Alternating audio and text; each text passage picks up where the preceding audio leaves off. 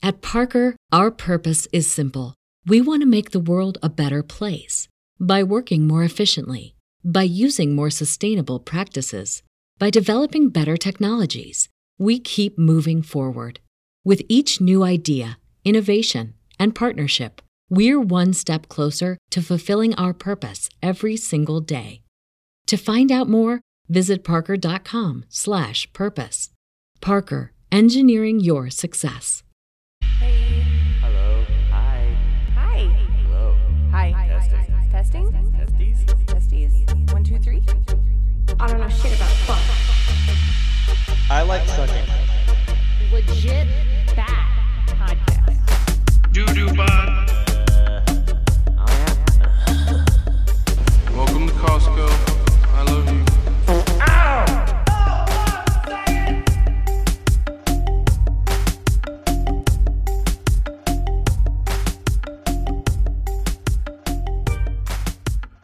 Okay, let's go, Brandon. Welcome to Legit Bat.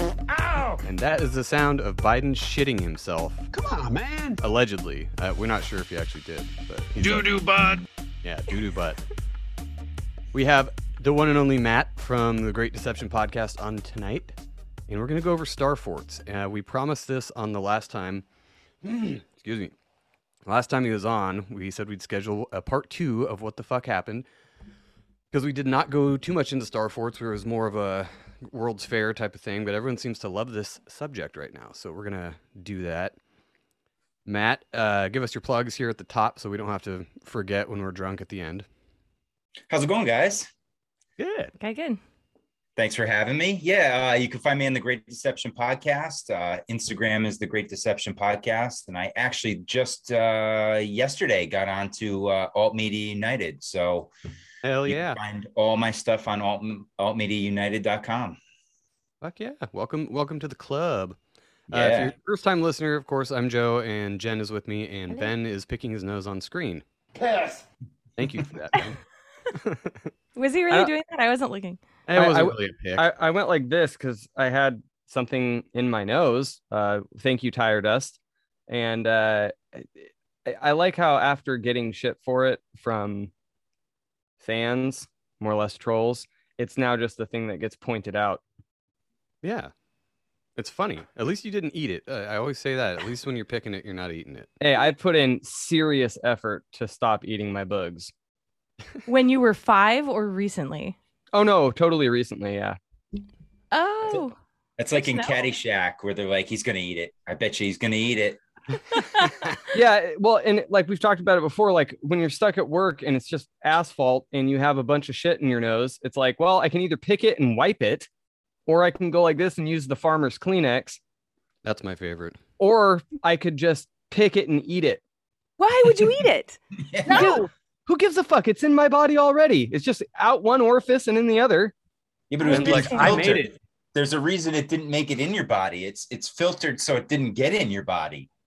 true It's just uh, booger. It's uh, dirt clumps, really, or tire dust clumps in your case. It And would it's be just like shitting in your hand and taking a bite because it was already in your body. Like, Well, it- you. this is the other way that I look at it. I have a post nasal drip. So does Lorianne. I don't know if Joe, if you do. Uh, but it's like, yeah, it's like it's constantly sucking in mucus anyway. So what's the difference if it goes backwards or just around?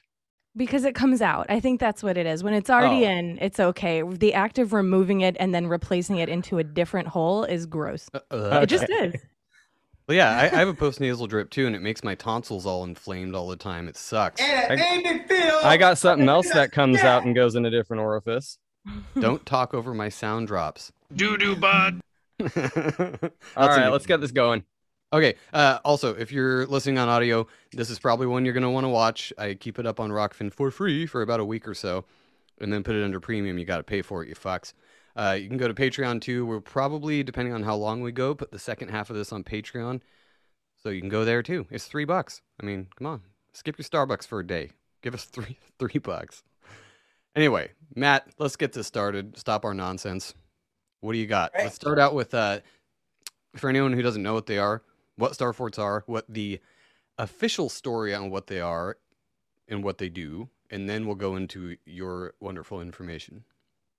Yeah, so so basically what it is is is Star Forts came around in uh, you know, it's it's the I guess you could say that the late 15th early 16th century um and the narrative behind them is essentially they were built as defensive structures uh, because the French and the Spanish were just going wild at sea and shooting cannons on ground, and we needed defense, right? And the original defense were castles. Well, castles are just basically a vertical wall that you know you shoot cannonballs at them over and over again, they're going to break down.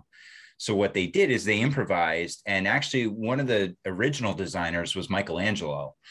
Um, he came up with these defensive earthwork concepts.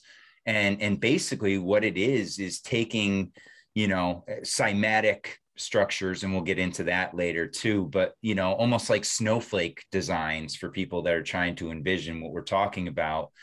And what he would do is he would uh, angle them right? And then make the walls thick. You know we're talking meters yards thick and and so they were essentially impenetrable for the longest time because you know when when cannon fire would hit the and, and they like to use red brick um, on the outside just because of the durability.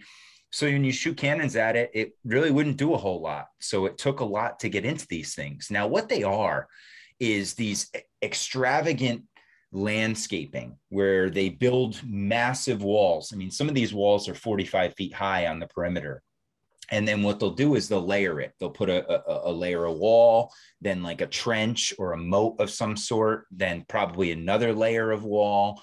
And then within that is whatever you're trying to fortify whether it's a city uh, you know a tower whatever it may be. It may even be landscape.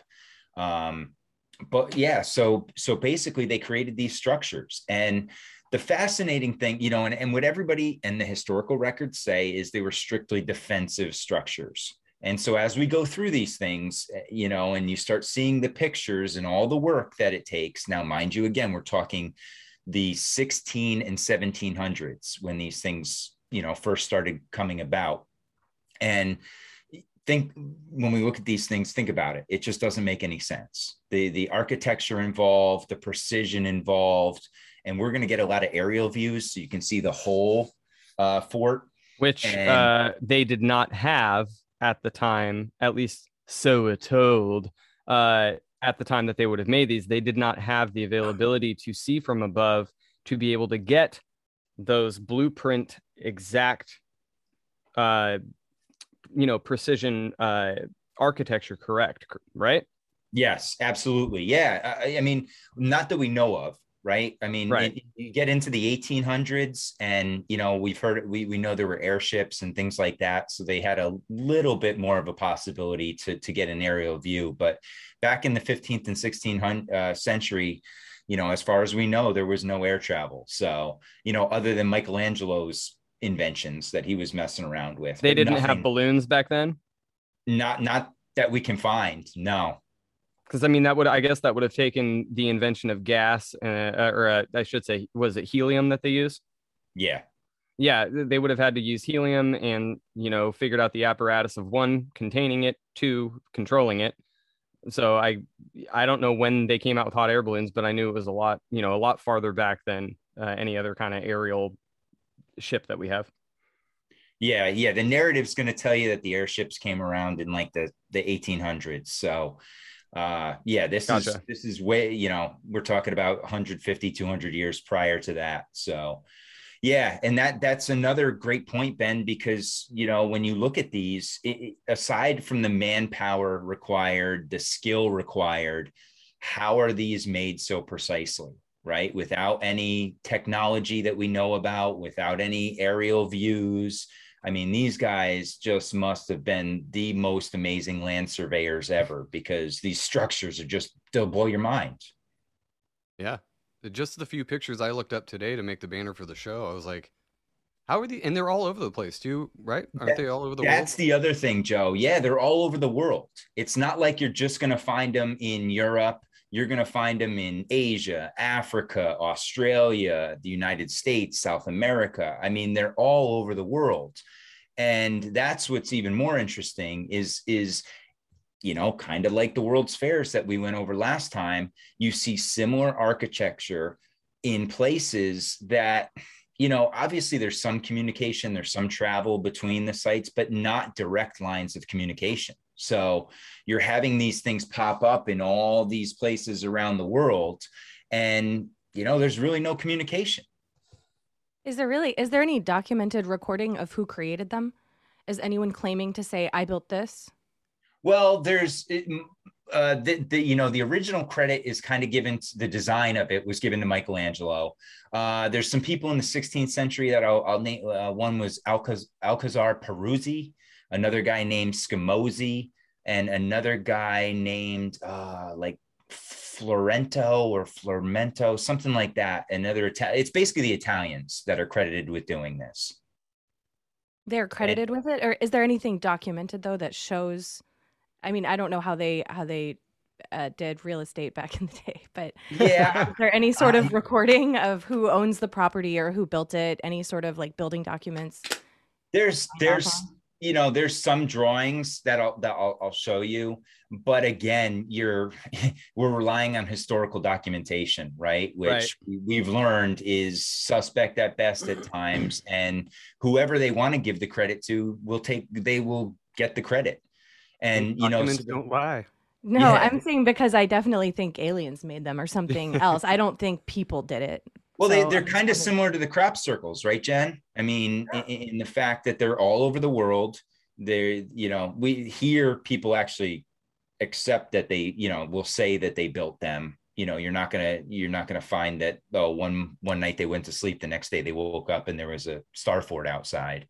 But at the same time, you're right. Uh, you know, as to who were the builders, there are some people that take credit for them. Um, and after the Italians initially got this going in the 1500s, the French hopped on board real quick and started importing Italians uh, to do it in France. And it kind of spread out from there, is what the narrative goes. To go back to what you were talking about with the uh, land ownership and stuff, I mean, stake your claim is a saying for a reason. Uh, I do know that at least back when it was still monarchies and kingdoms and things of that nature, rivalry kingdoms would set up borders to what they've agreed on was their kingdom's land area. And I, I, if I'm not mistaken, that is where the original uh, writing of deeds came in uh, mostly for noblemen and, and other stuff. They would give them a sequestered piece of property that they would claim as their own. And everybody's seen the movies and read the stories. They would collect the taxes off of the land, this, that, and the other. However, when you're talking about star forts of this magnitude, it would, I would assume that that would either be where like a chancellor or a king himself would be did you end up just i know we'll probably get into it did you end up unearthing any of the proprietors of these star forts No, not yet. And and and let me be honest with you. I've been looking at these things maybe two months right now. Sure. So this this is kind of the part one of this. I, I kind of want to give like a high overview for people who've never heard of them as to you know what the general story is and and you know what the different types are and things like that. And and Yeah. next is the deep dive where I start going more into like you're saying the historical nature of it. Uh, part like three yeah, like Jen was saying, who who is getting credit for these? When were they built? Where were they built? You know, how how did they go about building them? Was it, you know, and, and you'll see some of these are entire cities. So uh, you know, a lot of it was ordered by the kings. And and when you we start looking at some of the layouts of them, a lot of them are on borders of of the nations. So and and ironically, if you look at the English where the English put them, they were blocking basically France. Well, France basically set them up so they had a ring around their whole country. And then you look at Spain, and Spain was basically protecting itself from France and then anyone who would come from the Italian side of, of Spain. So it's it's kind of interesting how these things lay out. And then you look at the US and it's strictly East Coast based. I mean, there, there's one or two out west that, you know, and again, when we say that, these are the ones that have been identified and, and really called out and almost you know, I, I don't want to say a daily basis because that's an exaggeration, but on a regular basis, they're uncovering more of these with people just doing simple Google Earth searches and and looking at the landscape today and you can see a couple points and be like okay that was a star fort at one time. They've obviously built over it. And and so they're popping up and you know the number varies uh, of of star forts that exist today from between 1500 and 6000 so i mean you're all over the place and then some people would even say there were upwards of 10,000 at the peak of these so wow. they're all over and they're all in over 60 countries around the world. Um, so you, you can find them just about, you know, one out of every three countries that are out there. So from what you've been able to see though, it does look as though they were the first line of defense against an invasion from a neighboring country, correct? Yeah, if we're going to go strictly the defense route, on the other route, it could be a, some sort of grid system, right? I right, mean, if we're right. talking lining them up on one coast, well, maybe you are trying to set them up in a defensive manner from an energy standpoint to align your energy on that coast right. also. So yeah, it, on on like ley lines or like the line ley line convert uh, whatever you call them when they join together. Have you looked into that at all yet? That's that's one of the things I'm diving into next, and I'm actually reading a book right now. Uh, where is it's called the uh, the Sacred Network, and it looks into the ley lines in France and how a lot, if not all, of the major buildings, cathedrals, forts are laid out on ley lines. So there is starting to see some connection there. Now, on the other side of it, the a lot of these star forts, or the majority of the star forts, are water based, right? They have some connection or close proximity to water. And one of the other theories that out, that's out there is that they were all at one time surrounded or directly related to water. And one of the ways to cut them off was to cut off their water. So we'll see some of those too, that at one time they would have been lush and green, and now it looks like a desert because there's no water to the area anymore at all. Huh. They're like defunct power stations if we want to go down that yeah, hole. It seems like well, it's left over from a civilization previous to that's us. That's why it ties in so good to Tartaria. Yeah, it does. The, and the empty cities and yeah yeah it's one of those it's one of those you know you you can go with the narrative right that they were strictly defensive they were for cannons and then as soon as uh as soon as they started developing you know uh, more explosive rounds and airplanes came in. They they said they were useless. But you also see the date come up again of 1812 and how before 1812 there seemed to be a lot more star forts. And then around 1812 the star forts start to disappear or you know be destroyed be disconnected in a sense. So it all ties into that you know old world being destroyed. And I, I, feel like you know much like the buildings in the world's fair these things had more they were more important than just defensive batteries. And it they ties, were part of that earth grid. ties right into that documentary uh, even the time frame of it. If 1812 was the start by 1860s you start seeing people in the pictures. Uh, it all kind of adds up to exactly what joe was saying yeah oh without a doubt yeah and and and in that documentary he touches on star forts for right. a good 10 15 minutes and it does i mean they when we start looking at them and, and, we'll we'll talk about cymatics a little bit too which is you know the Ooh. influence of sound and vibration on right. whether it be sand whether it be water and and that possibility. So yeah i want to look at a couple different things because i have I, I honestly i don't know. I don't know what they were used for but i have some ideas and i have some you know uh, assumptions that i want to throw out there that for people to consider or, or you know a thesis so to speak on and see where it goes. Let's go then. Hey they were just for, they were just for yeah. protecting people from cannons yeah. dude. Okay trust the science. Case closed. Show's over everybody. We're going home. Let me all right. Let's get going with your uh your slides though. Yeah throw those up there. I think i okayed it for you to i don't even know if i did, can My, mine says it's okay just try it. Yeah so. here okay. let's see. Okay. Yes. Oh. There we go.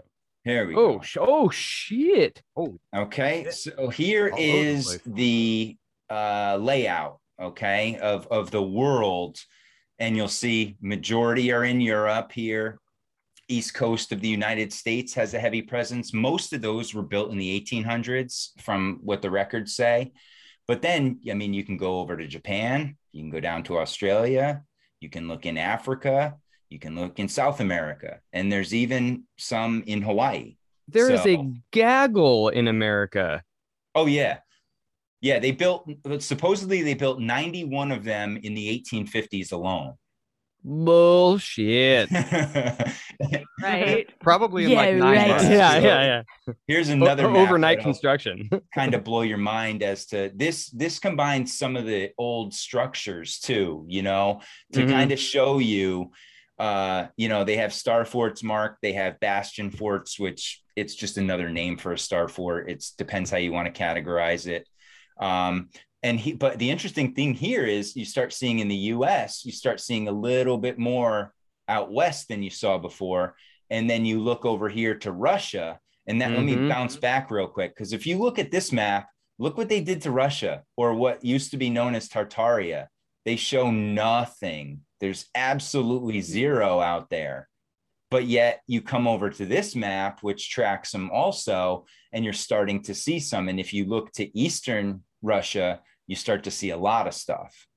So And it, am I mistaken in how I'm looking at this? It does appear to be that they're in that area, kind of the bridge between Lower Asia and the rest of, of Western Europe. A lot more of the cathedrals, or as they were talking about the documentary, um, energy storage places, arches, and that type of thing. From the map here, it looks like there's a whole lot more of those cathedrals and shit. Oh yeah, without a doubt. I mean, they're they're they're all over the realm. But if you look, Eu- Europe is going to be heavy with them early, and the Middle East also, surprisingly. Uh, and a lot of those were cathedrals at one time, and they were changed to mosques.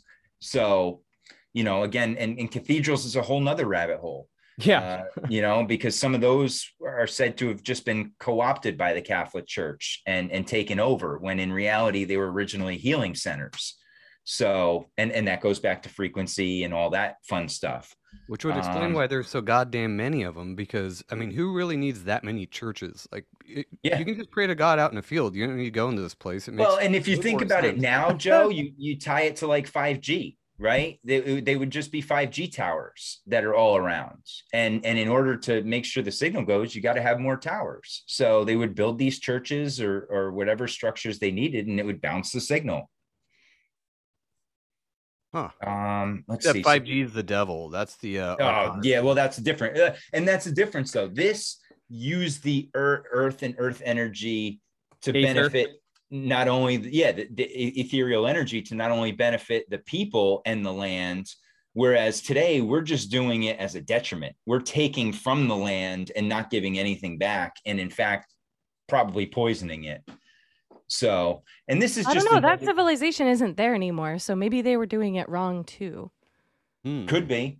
that's actually something that I've I've kind of been uh mulling over is the idea that and it, to me it makes sense all of this cover up that we've been seeing for the last 100 150 years say let's for theory sake say post Tartarian mudslide my my idea is that they had tapped into something they figured out how to use it then they abused it and in a way the earth fought back and what they did was they then they tried to cover up the history so that it never happened again That would make sense. And that would explain, you know, that would tie in with the Romanovs getting rid of the Tartarians and all that stuff. the If they- rockefeller and uh, everything from 1890 which again is roughly 30 years from all the orphan trains and the 1860 when they started seeing people again in the pictures and the summit of 1890 between the zionists and basically the world leaders.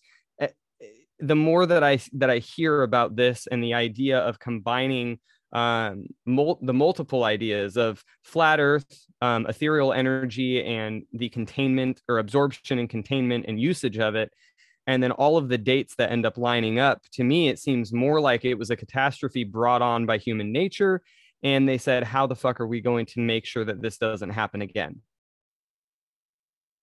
Yeah.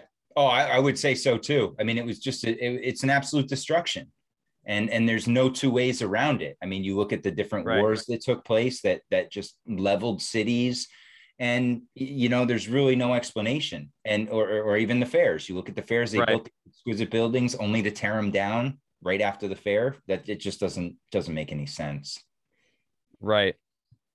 That is absolutely gorgeous, by the way. These yeah so what- so what what we we're looking looking at at now? now up above is the list of the countries that have star forts in them there's about 60 countries listed up here down below we have what is called a five pointed star okay? And this is from copenhagen denmark. And what you'll you'll notice is there's usually an original uh, star fort so to speak on the inside. And then around it would tend to be where the water is okay? And and then what they would do outside the water is build another structure. And that was usually where they used even more earth. And they would build these angled walls to uh, make it very hard to get in on well, and, and, supposedly back when these would have been made before the evolution of cannons, they were still using ballistas and trebuchets and uh, catapults. If they had that much distance, uh, but you have the original wall of the star fort, then you have the water, then you have an additional wall, and then you have additional water. And my guess is, is based on this layout, they were more worried about it coming from the north. If you had that, it'd be almost impossible to get trebuchets and any kind of uh, lobbed projectile all the way over into the inside of the star fort.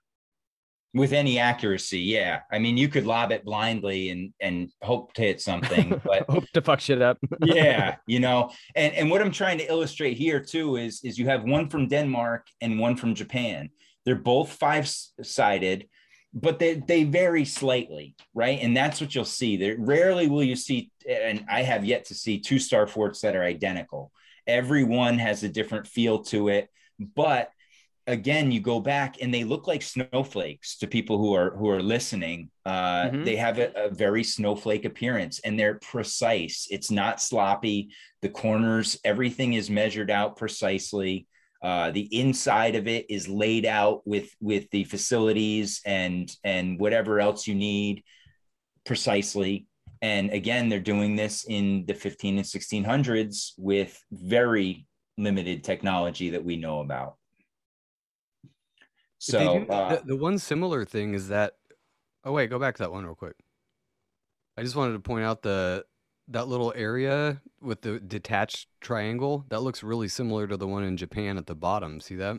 Yes, and and uh, those are called ravelins, and and yeah, they're they're more of a defensive. That that's where you would have uh, you know some sort of either a, a manned area where they're watching, um, is what the story is, right? And and that's where your first line of defense would be, and that's usually where the entrance is to the star fort as well Gotcha.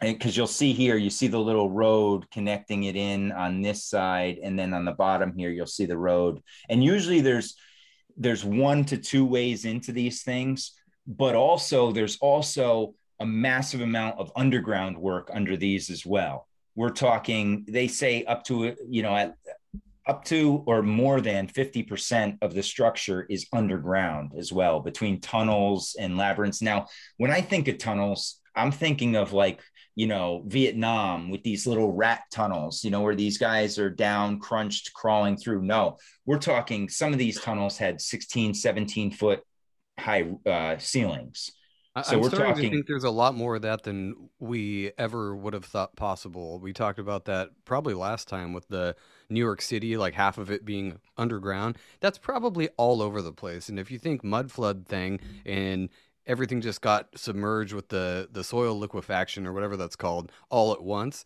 there's probably a whole literal a whole other world underneath of us. Oh yeah, without a doubt. Kansas City, Missouri is another example. I mean, there's so many tunnels under Kansas City, it's ridiculous. They drive trucks under Kansas City um, into some of the tunnels. There's there's a whole thing on. Go ahead. Sorry. I was just gonna say for these star forts, are they? Obviously, it's not called star fort. What's it called? I mean, is it still functional? Is it labeled as a landmark? Can you visit it now, or is it used by military or someone currently? The one in Japan looks pretty abandoned, but the one in Denmark looks like it could be used.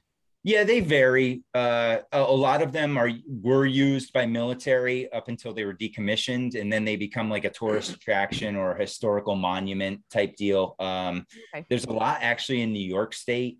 Um, that you can go visit. You can take tours of them and things like that. I, I, actually have been to one I didn't know. My my parents told me about it, so uh, we went when we were younger. And uh, but yeah, so most of them are still open.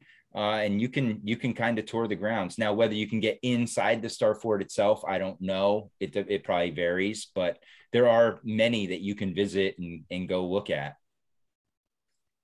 That's interesting. Did they use the word Star Fort when they're talking about it on the little plaques they have outside? They're Like the usually called bastion forts.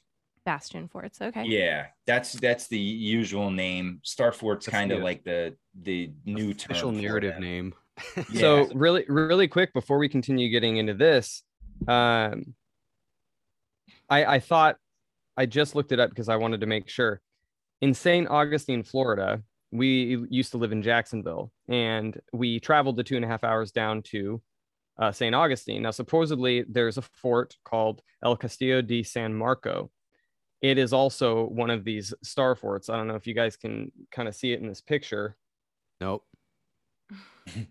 but uh, we went there um, and we were actually able to go and and view everything on it. Supposedly, I think it was they said it was erected in like 1610 or something. I'll have to look it up uh, for sure, but that was the that's the only one that I've been able to visit. And at the time that I visited it, well, let's just say my third eye wasn't even available um, for viewing.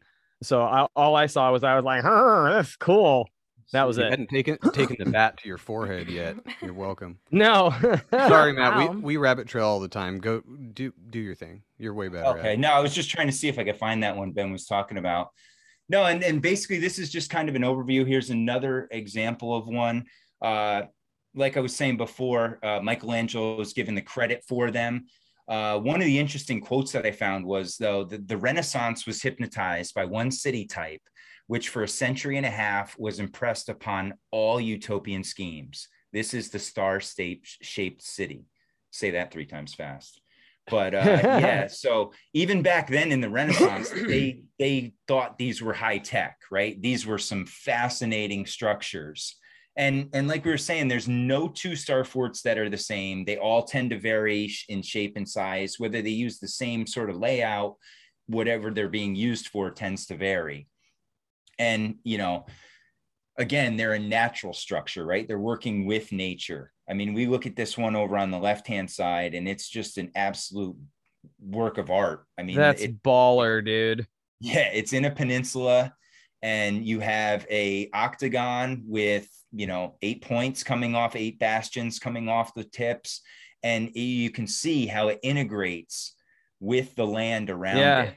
One way in, one way out. Uh, That is that is absolutely gorgeous. Where where is this one at?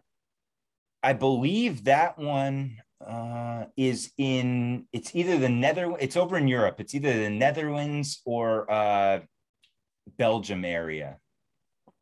That is fucking gorgeous. That I I would have to say that's probably the coolest one that I've at least from this view that I've seen because most of them like you we've talked about being surrounded by water and whatnot. Okay, true. Not to that extent. That almost looks like uh, a miniature Dubai. Well, and think about this, Ben. How did they make that?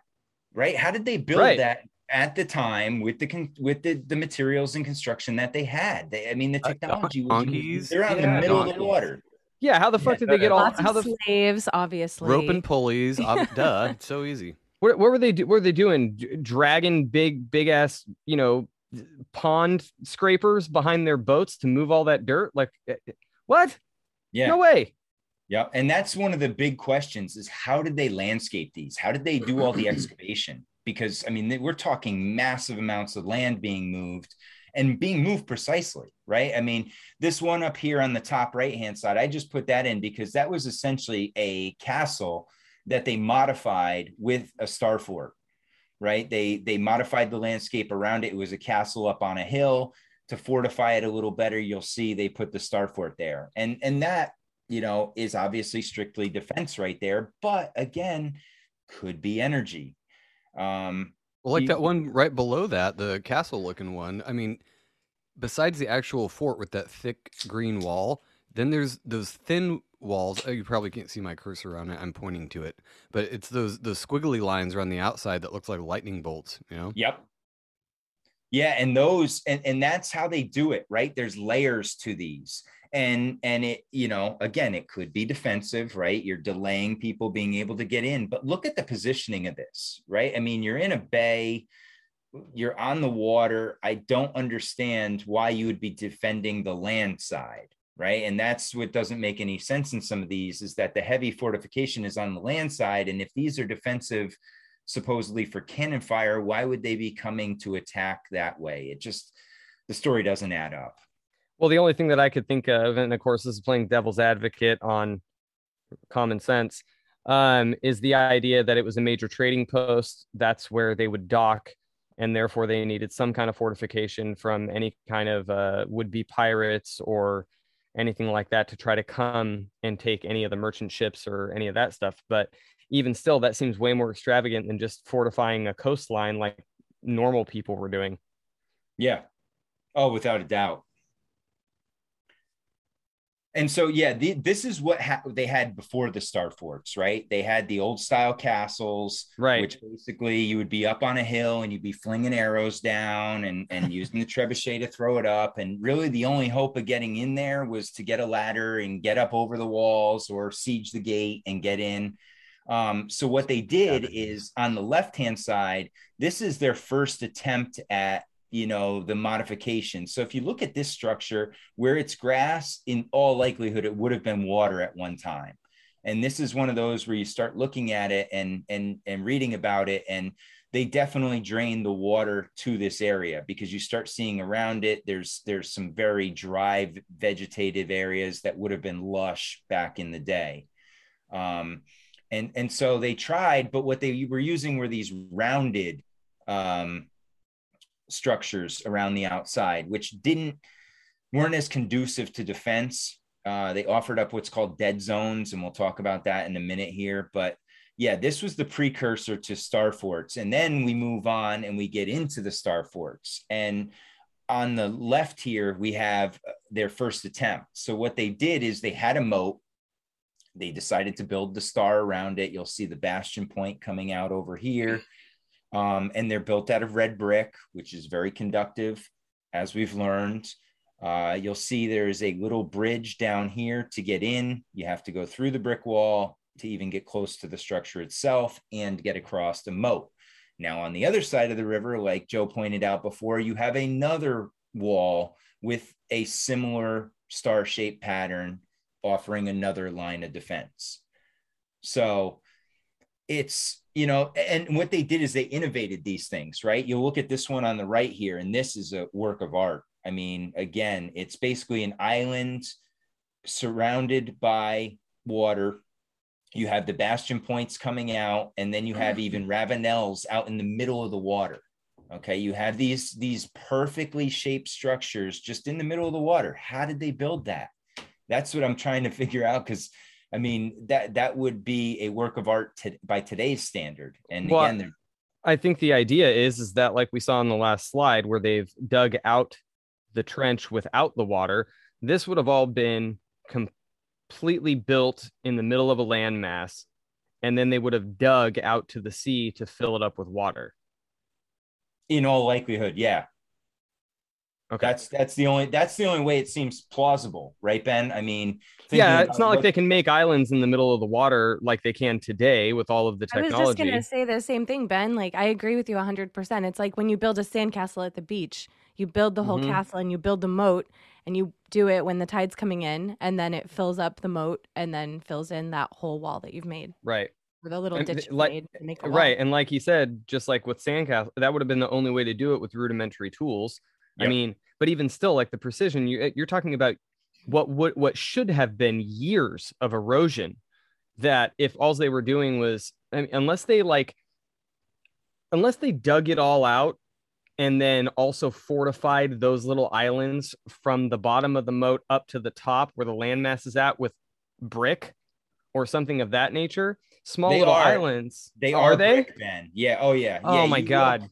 And around the sides here, you can see that these are brick structures that go below the water there. That's how they kept the shape then. Yes. And God, and that's you- crazy. but- Do you have a, and- and a age range on this one on the right? Because that one's fucking amazing looking. Yeah, it is. that's that's probably a mid 1600s right there. Bullshit. I feel like these are sandcastles of the giants, though. Like maybe a giant race was around then and they were just building these things and it was very easy to them and they could make it super intricate and it wasn't hard because they were huge. It was like building a dollhouse or a sandcastle or something like that. because these are acres of campus jen you're right i mean we're not talking about a like on the on the left here it's one castle right that may be two to three acres worth of land the one on the right hand side that's probably 15 to 20 acres right there It You looks like a whole little town. Yeah, I kind of want to live there. oh yeah it looks beautiful well until the Yeah, I bridge want goes one. then you're stuck there. So I'm um, okay with that too. so, so what what what they were they expensive? Yes these were extremely expensive to build.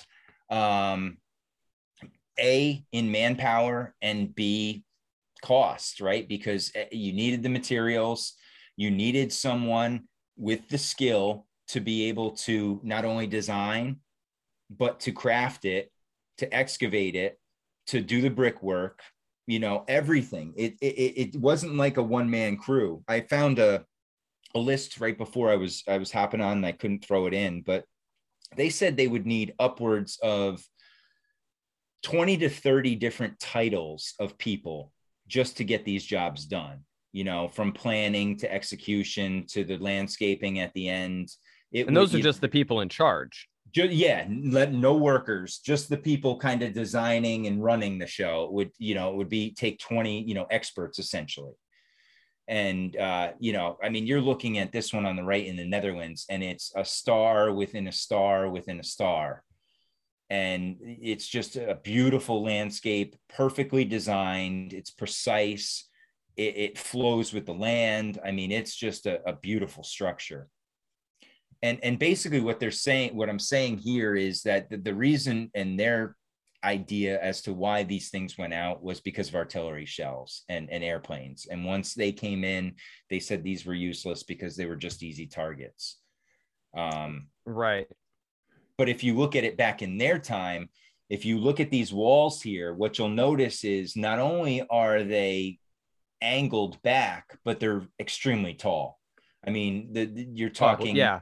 Minimum of 15 to 20 feet someone some of them are upwards of 45 to 50 feet high Well, yeah. I mean, if you just look at the houses and structures on the inside and compare for size, those walls easily go uh, above the roofs. yes yep And I guarantee that those that much like anything else you'd see inside of a courtyard in a castle, those roofs are probably at least two or three stories tall. oh yeah yeah we're not talking about just you know a one story house here these are uh-huh. buildings Right.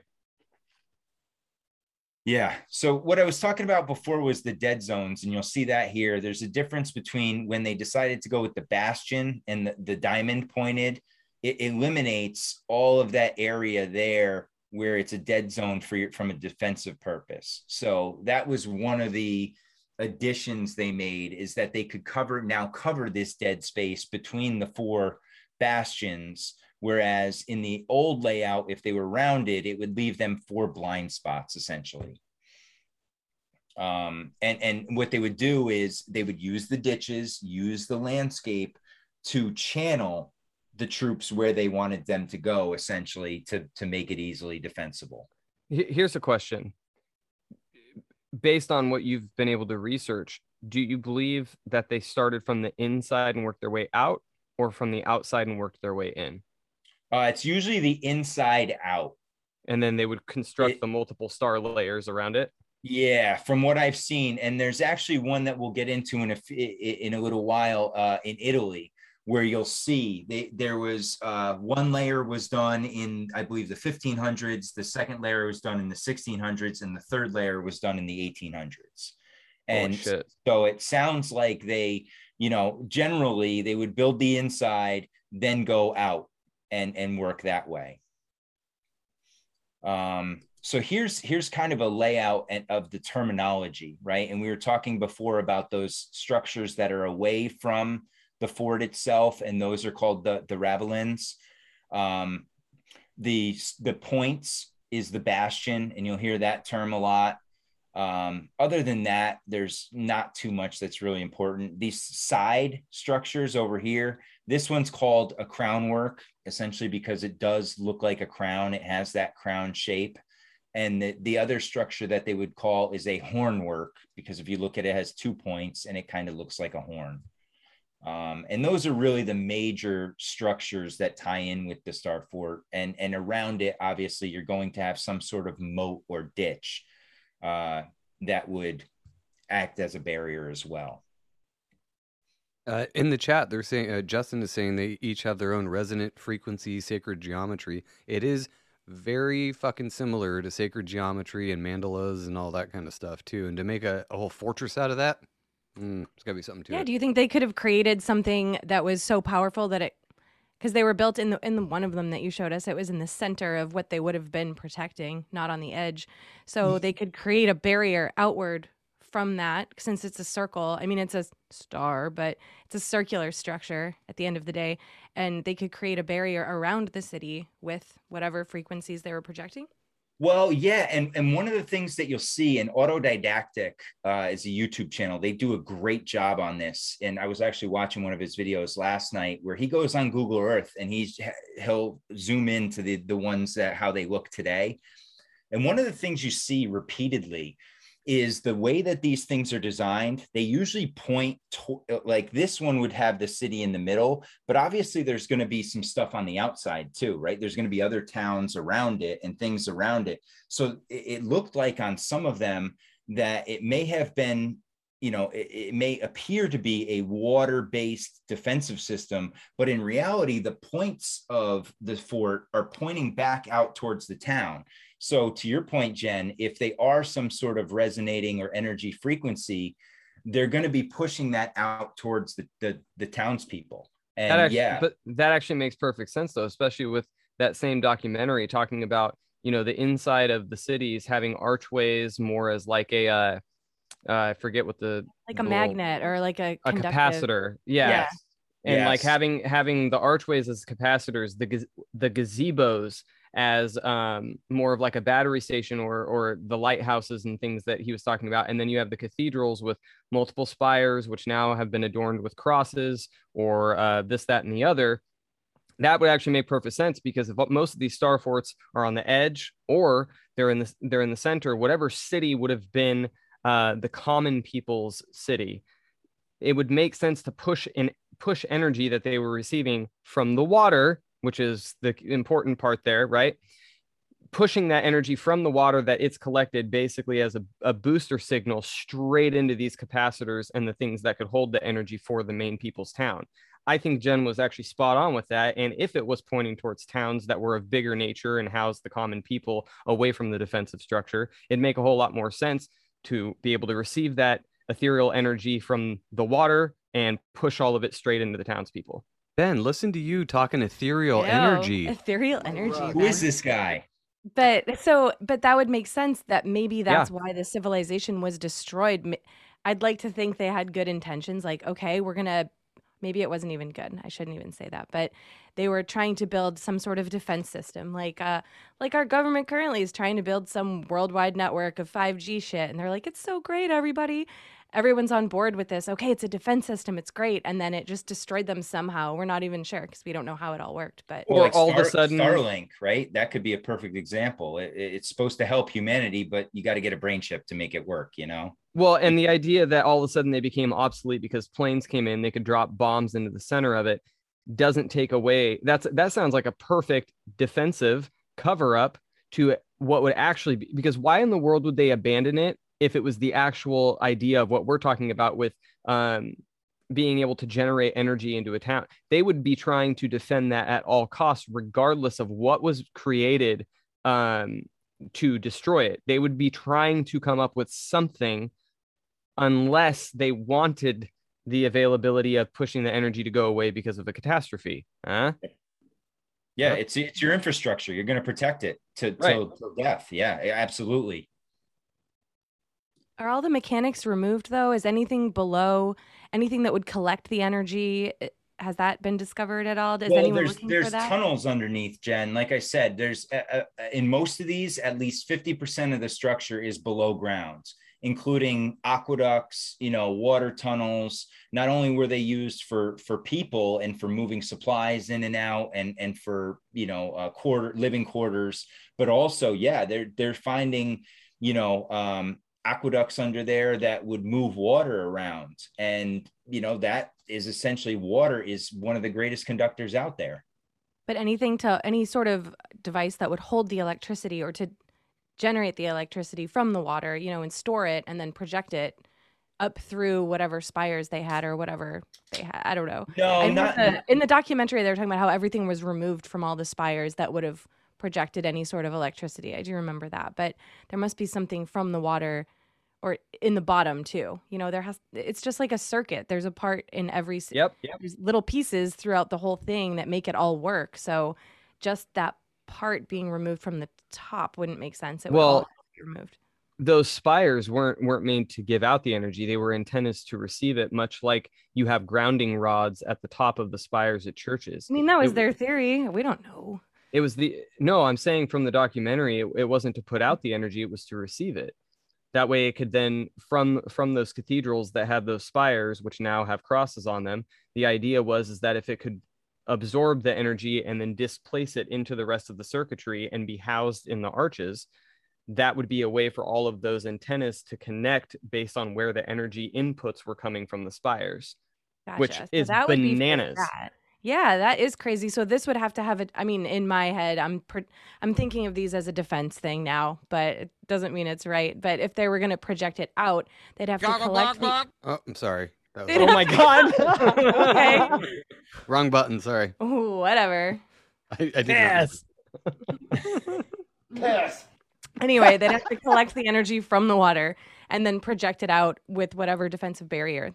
And I don't know if Well, yeah, and, and that's where they say the shape. that are in there. They, they say the shape has a lot of play in it, right? The shape and the structures that are within. So if you look at this one here from Portugal, that it, it, this is one that's up on a mountain, and you can even see that they've, you know, manicured the mountain in in a way that it models the star fort itself with angled walls and we're talking here probably i don't know 60 70 foot climb right there And that's Um, without any uh, gigantic earth movers or backhoes or anything.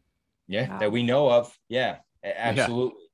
And and so you look at it and and if what th- what i wanted to show is this first picture up here what you would tend to see is that you would think that the energy would flow away right? You see how everything's pointing to the uh, right here and Yeah. that's what they're saying is they would direct that energy in that way now you would get energy coming out from the other bastion points as well because of the the you know the whole uh, geometry of the shape, but the majority of it would be going in a direction. Um, and and what this is basically showing though is there's different types everywhere. This one on the bottom right here is a giant uh, six or eight pointed star from uh, India, and you know it looks very similar to the structure that they have in Portugal, or you know it's they have these half ones where it's built on the water. Like if you look at this top one, it looks like it's missing the top half, which may have been destroyed and fallen into the water, or the water level rose and overtook it. So that's one of the things they're finding now on Google Maps also is that a lot of these things have either been destroyed or buried in some way or another. And as we start to uncover it, you start to see the bigger picture of some of these forts. Well, So if you it- look- Go one ahead. of the things that that strikes me is that it's it's so much effort, especially back then when they're using ropes and pulleys and donkeys to construct these things. It's so much fucking effort to make these.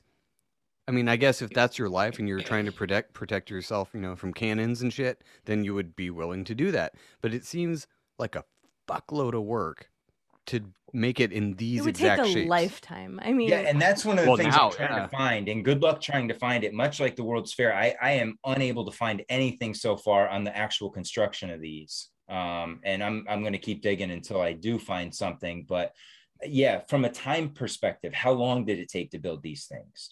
Um, you know, because you're talking about a massive undertaking here, again, with no modern tools.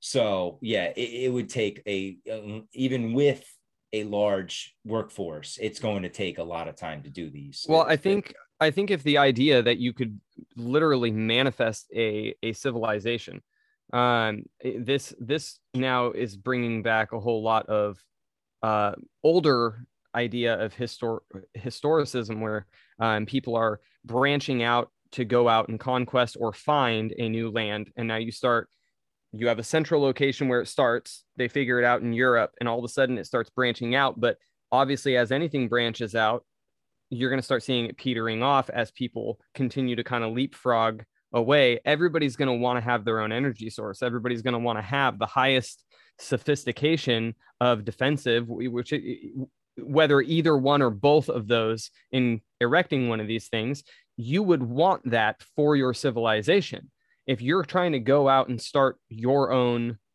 civilization, you're going to want whatever the best technology or profitable or healthy um, thing is that is at that time what people are doing to connect to that energy and really push it into a civilization that you're trying to bring. And if everybody was doing it at that point, everybody would be on board, including the donkeys and, and that's one of the conclusions they you know that i've seen people make is that these were part of a larger network right uh, of right. something that's been destroyed and over time now you're left with remnants of it and trying to piece it back together makes it a lot more difficult because you don't have the full picture. So you have to you know find and unlock these missing pieces to get to show the whole picture of the grid in its entirety like a like a like a broken and water damaged motherboard um trying to piece it all together. Once you break one of the diodes or one of the circuits you know the whole thing goes and it's yep. done. And the mag and the, the magic electrical smoke that happens when things break you know it goes away. They're talking about that in the comments right now about um, most of these all being around ley lines. And and we talked about that in the beginning. The idea that all of these were somehow interconnected I would like to point out though, and I explained this to uh, my girlfriend, is that she was saying, well, why would they have all of those spires and things like that nature? I said, well, take in consideration the idea of flat Earth, because in that documentary, that's what it was gearing towards was flat Earth, correct? Instead of a, a globe where you would have spires pointing out of different directions, if everything was flat and all of those spires were pointed up, and you're talking about a realm and more of a dome in that way with the idea of flat earth all of those things would be pointed up at different levels around the realm and they would all be being connected to whatever it is that is being shared within that flat and domed ether that would be going around. It would make a whole lot more sense with the idea of this energy that flat earth was something to entertain. By this alone, assuming that this is what they were actually using it for, like a circuit board. I'm gonna have yeah, to and... sample that sound bit. Our f- flat stationary realm. We uh, so we're told. Yeah, and that's a that's an interesting point, Ben, because in that book, The Sacred Network, that I was reading, and it's the first time I've heard of this because I'm not very scientific. I'm I'm kind of getting into it by uh, like swallowing on a fire hose. But one of the things that they said is that there's two two waves of ethereal energy. It's called, you'll, you'll love this, the A spot, which is the above ground wave, which tends to flow longer and more in a wave pattern, you know, like a natural sine pattern. It'll go up and down. So if it gets to a building, it'll hit the building, it'll go up the building, over it, and then down and keep going with the landscape. Whereas then you have the G spot, which is the ground based, which is either at ground level or below ground level, and uh, and and that wave will, will go in a straight line. It's direct. So when it hits something, it's either going to go through it or it's going to stop. Right. Sorry, did I throw you off there? Sorry. Well, and that you're like, oh, I know this is. so coming. I was listening to his he's episode today, and I'm like, he's going to say G spot. So that also that also makes sense though, because if you're actually talking about the idea of the flat realm, you would be talking about a centralized North Pole, right? And so, with the way that the magnetism would work on a spinning disk versus a spinning globe, the idea of that energy transference would actually work a lot better with what you're talking about um, and that that's another whole other rabbit trail of the idea of that energy almost like a uh, centrifugal force or vortex being created and kept up much like uh, a tesla tower or something of that nature where you have a, a almost a generator inside spinning fast enough to actually create it. And once it's created its own the the natural magnetism and in this case spires which would be rotating all around um, you know the centralized pole, would actually continue that energy. If they created enough of them you would almost have a a surge if you would of energy because they would have made enough of them to create its own energy field well and they say that's also why they had the water too around it was for Right. cooling purposes right because if the, if these things start getting hot the water around them would help manage and contain the you know the heat if it got you know you got too much of energy at one spot now again it's speculation but it makes sense if you think about it yeah it does Yep. Very well said, Matt. Appreciate you coming on. Uh, you so Great much. Deception Podcast on Instagram. Anywhere you get podcasts, he is available. He'll probably be on Rokfin soon. He's also on Alt Media United. But yes Oh, Media Until United next time. best. I'm Like, so hell yeah, good for you, dude. That's awesome. yeah, I mentioned that at the beginning. I know. That's badass. I wanted to bring it up again because that's fucking sweet. Awesome. Uh, but until next time, because we're gonna have to have you back again, and you do the research, um, and bring it to us, and then we'll put it up. My That- pleasure. Yeah. No, I, I honestly I love doing this stuff, guys. So it's not even work. It's like uh, just finding the time to be able to do it, trying to work and manage my son and Exactly. have a little bit of a social life. It's like, but man, this stuff's amazing. And yeah, if, and next time I got something good, I will. You will be the first to get it. Fuck yeah. Thank you. All right, Stick guys. around after we stop. Thanks for listening. Thank you in the chat. We will catch you guys next time.